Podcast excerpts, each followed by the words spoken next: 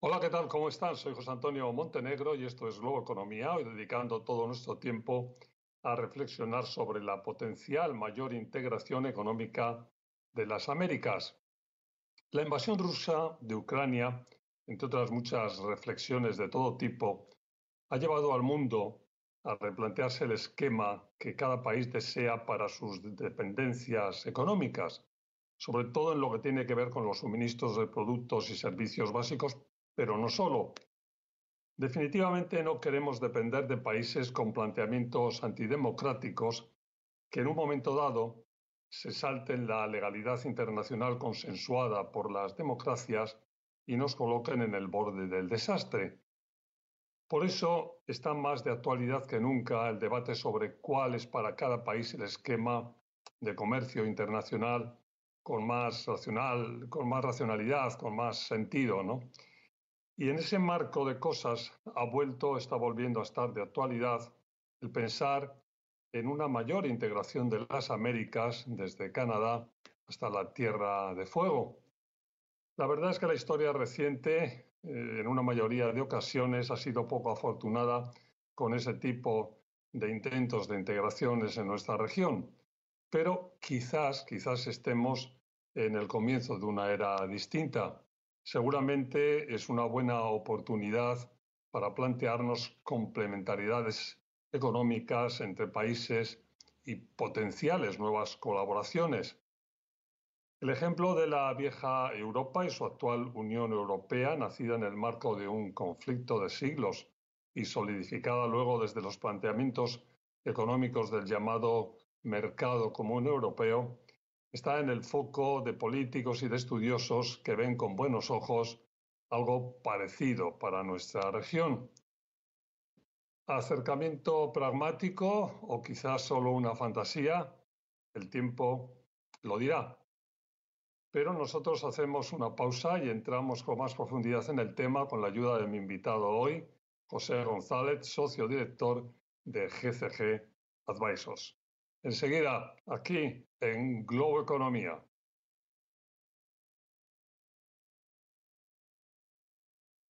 Hola de nuevo, como les decía hace un momento, mi invitado hoy es José González, socio director de GCG Advisors. José, un placer tenerte con nosotros en Globo Economía. Bienvenido como siempre. Placer el mío, José Antonio, estar nuevamente en el programa. Y bueno, vamos a dedicar hoy toda la media hora del programa a una conversación que a ti y a mí nos gusta mucho tener y que llevamos un tiempo teniendo sobre la integración de las Américas. Integración de las Américas económica, política, bueno, eh, integración que sobre todo en, en, una primera pregunta hay que decir si se trata de algo pragmático, de algo realista, o si estamos hablando de una fantasía, cuando, como yo decía en mi introducción, ahora con las nuevas eh, coordenadas de la situación económica, geopolítica mundial está otra vez de actualidad. Es correcto. Habría, hace un siglo, en 1922, habría sido una gran fantasía pensar que la Unión Europea podría existir y sin embargo hoy existe y lo que se discute en este año que se acaba es que si bien durante la pandemia se hablaba de que la Unión Europea podría haberse roto y luego de la invasión rusa en Ucrania lo mismo, es más bien todo lo contrario, José Antonio. Independientemente de la dirección de los gobiernos de los distintos países de la Unión Europea, la Unión Europea está más sólida que nunca y más fuerte que nunca. Incluso se especula si acaso Inglaterra, el Reino Unido, revertiría o no el Brexit, porque cada vez tiene menos sentido lo que hizo Inglaterra al salir de la Unión Europea con las limitaciones que eso implicaba.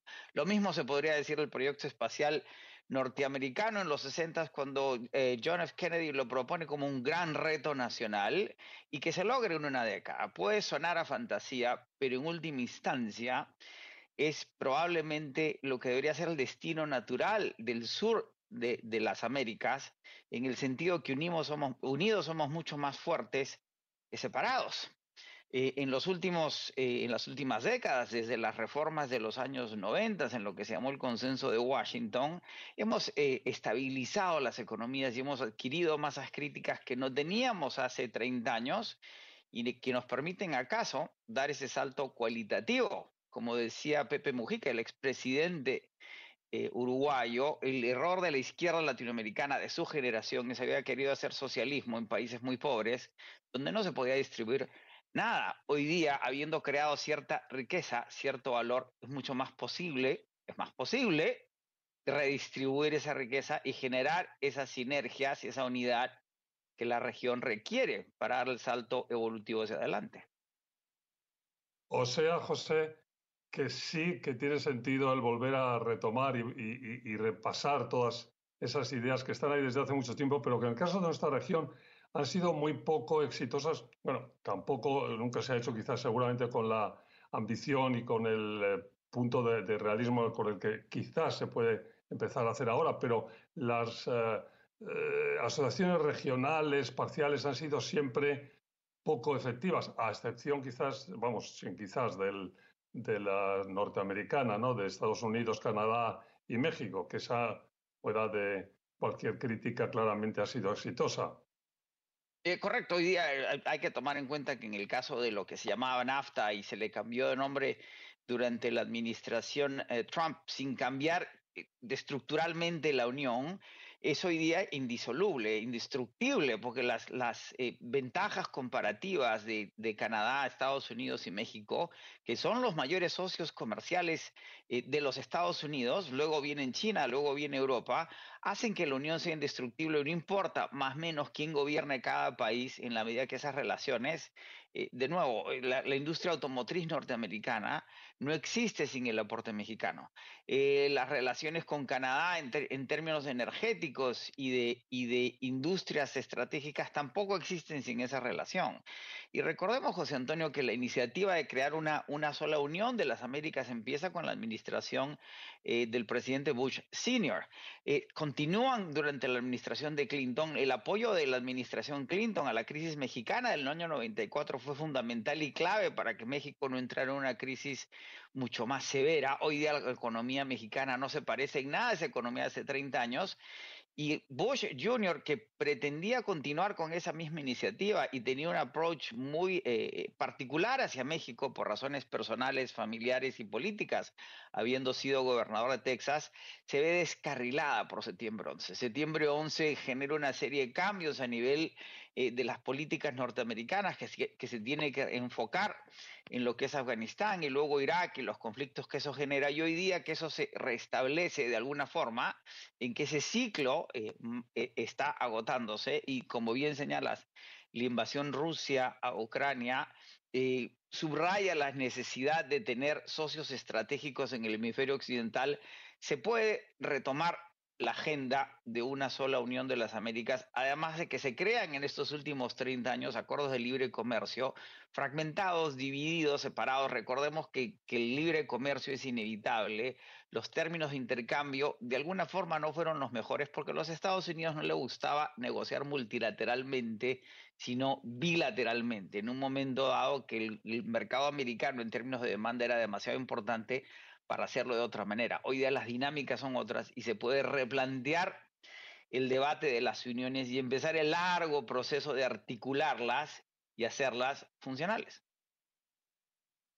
Bueno, vamos a tener que hacer una pausa aquí, la hacemos, pero cuando volvamos eh, nos centramos en precisamente cómo empezar o por dónde empezar, cuáles son o serían las prioridades de ir hacia una integración de las Américas desde Canadá hasta Tierra de Fuego. Eh, una pausa rápida y volvemos con más Globoeconomía. Hola de nuevo, estamos de vuelta a Globoeconomía, la integración de las Américas. En este bloque hemos titulado Empezar desde una base económica. Bueno, José, eso es lo que habría que hacer, ¿no? Empezar desde abajo en el tema económico, ¿no?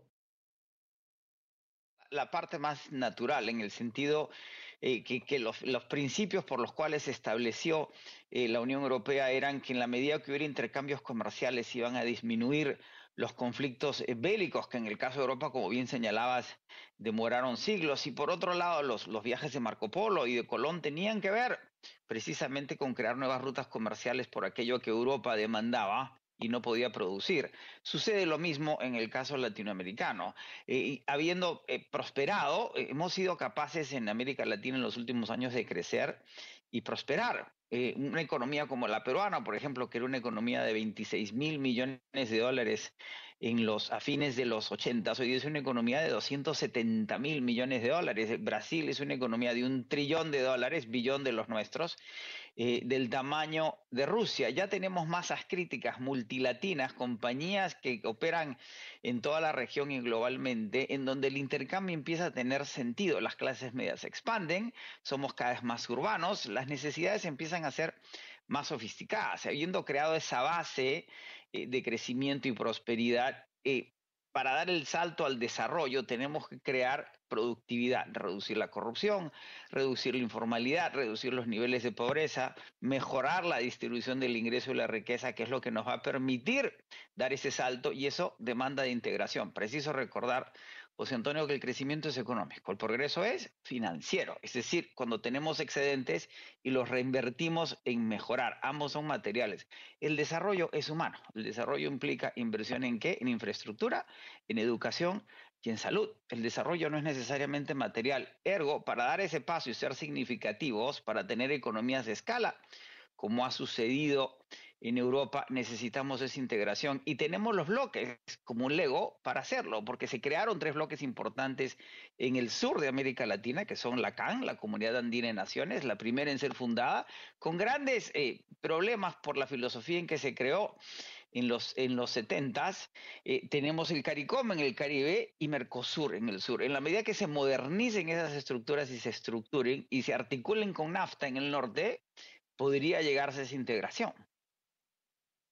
Una, una cuestión que yo mencionaba un poco por encima al empezar, que la, el hecho de que ahora mismo eh, una mayoría de países eh, de la región haya gobiernos, bueno, de corte llamemos socialdemócratas, unos más hacia el centro, otros más hacia la izquierda, pero que coinciden en muchas cosas, es una circunstancia que por su por compartir eh, la visión de, de, de, las ideologías y de la economía, puede ser un positivo o crees que eso no es eh, no está ahí. Habiendo desarrollado las bases económicas que permitan esa integración, José Antonio, teniendo clases urbanas, integración en infraestructura de carreteras, eh, que es mejor de lo que era hace 30, 40 años, sigue siendo insuficiente. Lo siguiente es eh, tener sumar voluntades, voluntades políticas que posibiliten que eso suceda. Sucedió en Europa, luego de la Primera y Segunda Guerra Mundiales, el Holocausto y la Guerra Fría, e, esa voluntad política de no volver a enfrentar la barbarie de los conflictos bélicos y eliminar las tensiones que creaba la posguerra, fueron los que consolidaron esa voluntad de cambio y ese proceso que tomó prácticamente un siglo en términos de consolidarse para ver la Unión Europea que tenemos hoy día.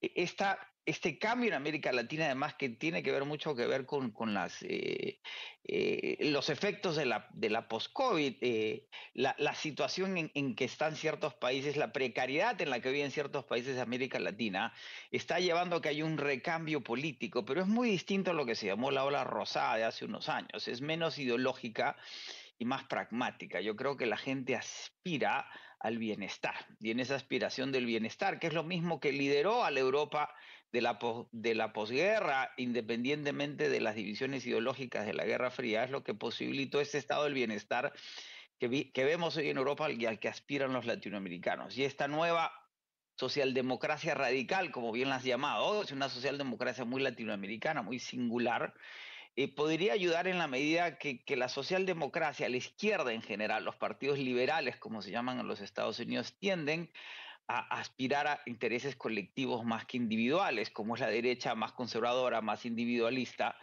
eh, que, se caracteriza por lo mismo, eh, eso es el Brexit en, Gran Bretaña, podría facilitar este proceso y reiniciar un diálogo indispensable, eh, primero entre los países del sur de las Américas, para luego replantear el diálogo con el norte de las Américas y generar esa integración. Y bueno, hay otro aspecto importante que yo también de una forma rápida enumeraba en la introducción, que, que es el hecho de que, bueno, el, eh, la pandemia, la disrupción ocurrida en el tema de la oferta desde China, desde distintos países, ha hecho que la gente se plantee después la guerra de Ucrania, eh, Rusia, sí que estamos en un momento de replantear las relaciones internacionales comerciales, que es otro activo, ¿no? Es correcto. Y, recordemos que China por una cantidad de años llenó los vacíos en inversión de infraestructura América Latina que los Estados Unidos había dejado de lado.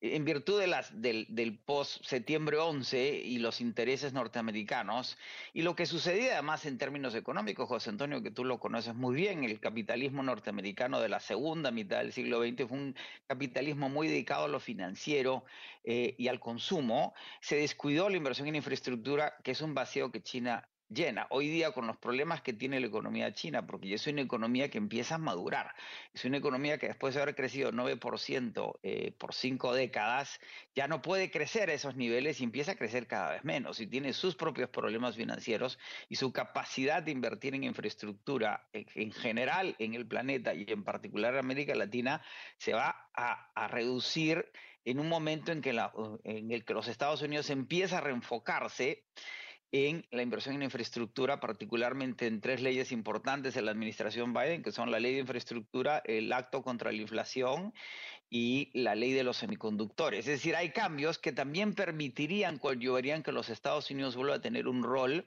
importante en América Latina, complementario al de China, así sea competitivo. Bueno, vamos a tener que hacer una pausa aquí, la hacemos. Cuando volvamos, eh, profundizamos un poco más en esta favorable coyuntura, coyuntura actual. Sean con nosotros Globo Economía.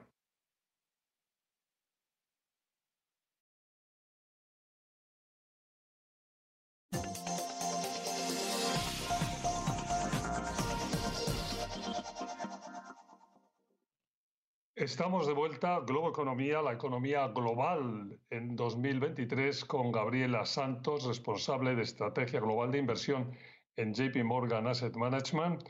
Gabriela, en este bloque hemos dicho vámonos a nuestra región y vamos a entrar en las principales economías del mundo, pero antes un poco una visión general de la región, que siempre es difícil. ¿Cómo veis la región en 2023? Creo que tenemos ah, un panorama muy similar a lo que escribimos para la economía global.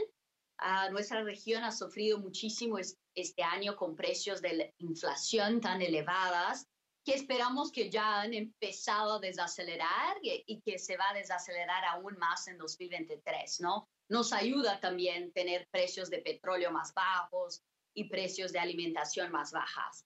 Hemos también tenido, ¿no? Aperto monetario muy fuerte y rápido uh, este año en la región Creemos que algunos bancos centrales ya han terminado de aumentar tasas, como en Brasil, Chile, y que otros están más y más cerca de ya terminar sus alzas de tasas en el primer trimestre del año. La pregunta es si va a haber espacio para ya empezar a cortar tasas en 2023, posiblemente en la segunda mitad del año. Eso contrario de otros lados, eso porque nuestros bancos centrales se han adelantado mucho más a subir tasas que los bancos centrales desarrollados. En términos del crecimiento económico, uh, vemos la región registrando probablemente un crecimiento increíblemente débil en 2023. Eso, claro, por el efecto del periodo de inflación elevada y de la alza de, de tasas de interés tan rápida. Traduciendo eso un poco para nuestros mercados, el interesante es que Latinoamérica ha tenido un año muy bueno en sus mercados en 2022, porque hemos tenido algunas variables en nuestro favor. En términos de renta fija y monedas, nuestros bancos centrales más agresivos con sus alzas de tasas han generado un diferencial de tasas interesante para nuestros bonos versus los bonos americanos, europeos, lo que ha generado mucha entrada de flujo para nuestros mercados de bonos locales. Ah, claro. Déjame que hagamos un repaso rápido de algunas de las grandes economías, comenzando por Brasil. Eh, ¿qué, ¿Qué hay en 2023? La gran pregunta para Brasil en 2023 es la situación fiscal, ¿no? Ahora tenemos uh, un nuevo gobierno uh, en Brasil con elección, uh, reelección del presidente Lula. Y ahora la pregunta es si Brasil va a seguir con una responsabilidad fiscal o no y eso siempre puede generar ruido. ruido que acaba afectando a la volatilidad de la moneda, acaba afectando las tasas, especialmente las largas, y que afecta la percepción de riesgo del país. Entonces, los ingredientes pueden ser favorables para los mercados brasileños, pero esa variable local sobre la incógnita de la política fiscal es lo que puede eh, generar mucho más volatilidad en sus mercados en 2023 versus otros. Vamos a México, ¿hay que, que veis? En México vemos uh, como siempre una economía muy relacionada a lo que pasa en Estados Unidos, ¿no? Uh, y si de hecho acabamos teniendo una recesión en Estados Unidos, uh, es un escenario donde podemos tener una desaceleración particularmente fuerte en México en términos de su economía real. Pero en términos de sus mercados, vemos tanto México cuanto Brasil como los más interesantes en términos de renta fija, porque los dos bancos centrales han sido muy agresivos con alzas de tasas y ya uh, vemos tasas reales positivas que son muy interesantes no solo para inversionistas locales, para, para inversionistas extranjeros también. Gabriela, pues siempre un lujo, un placer tenerte con nosotros en Globo Economía. Muchas gracias por estar con nosotros y muchas gracias, como decía antes, por los 12 meses, por decir algo. Eh, te deseamos todo lo mejor para, para, para este nuevo año.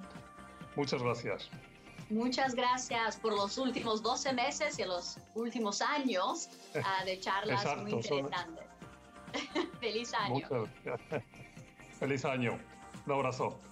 Y gracias a ustedes por su atención. Recuerden que estamos todos los fines de semana en nuestros horarios habituales o cuando ustedes lo deseen, nuestra versión audio, el podcast de Globo Economía disponible en las principales aplicaciones del mercado. Hasta la próxima semana y todo lo mejor, por supuesto, para ustedes en el 2023. Globo Economía llega hasta ustedes por cortesía de Global XTFs, trascendiendo lo ordinario. Aprenda más en globalxtfs.com.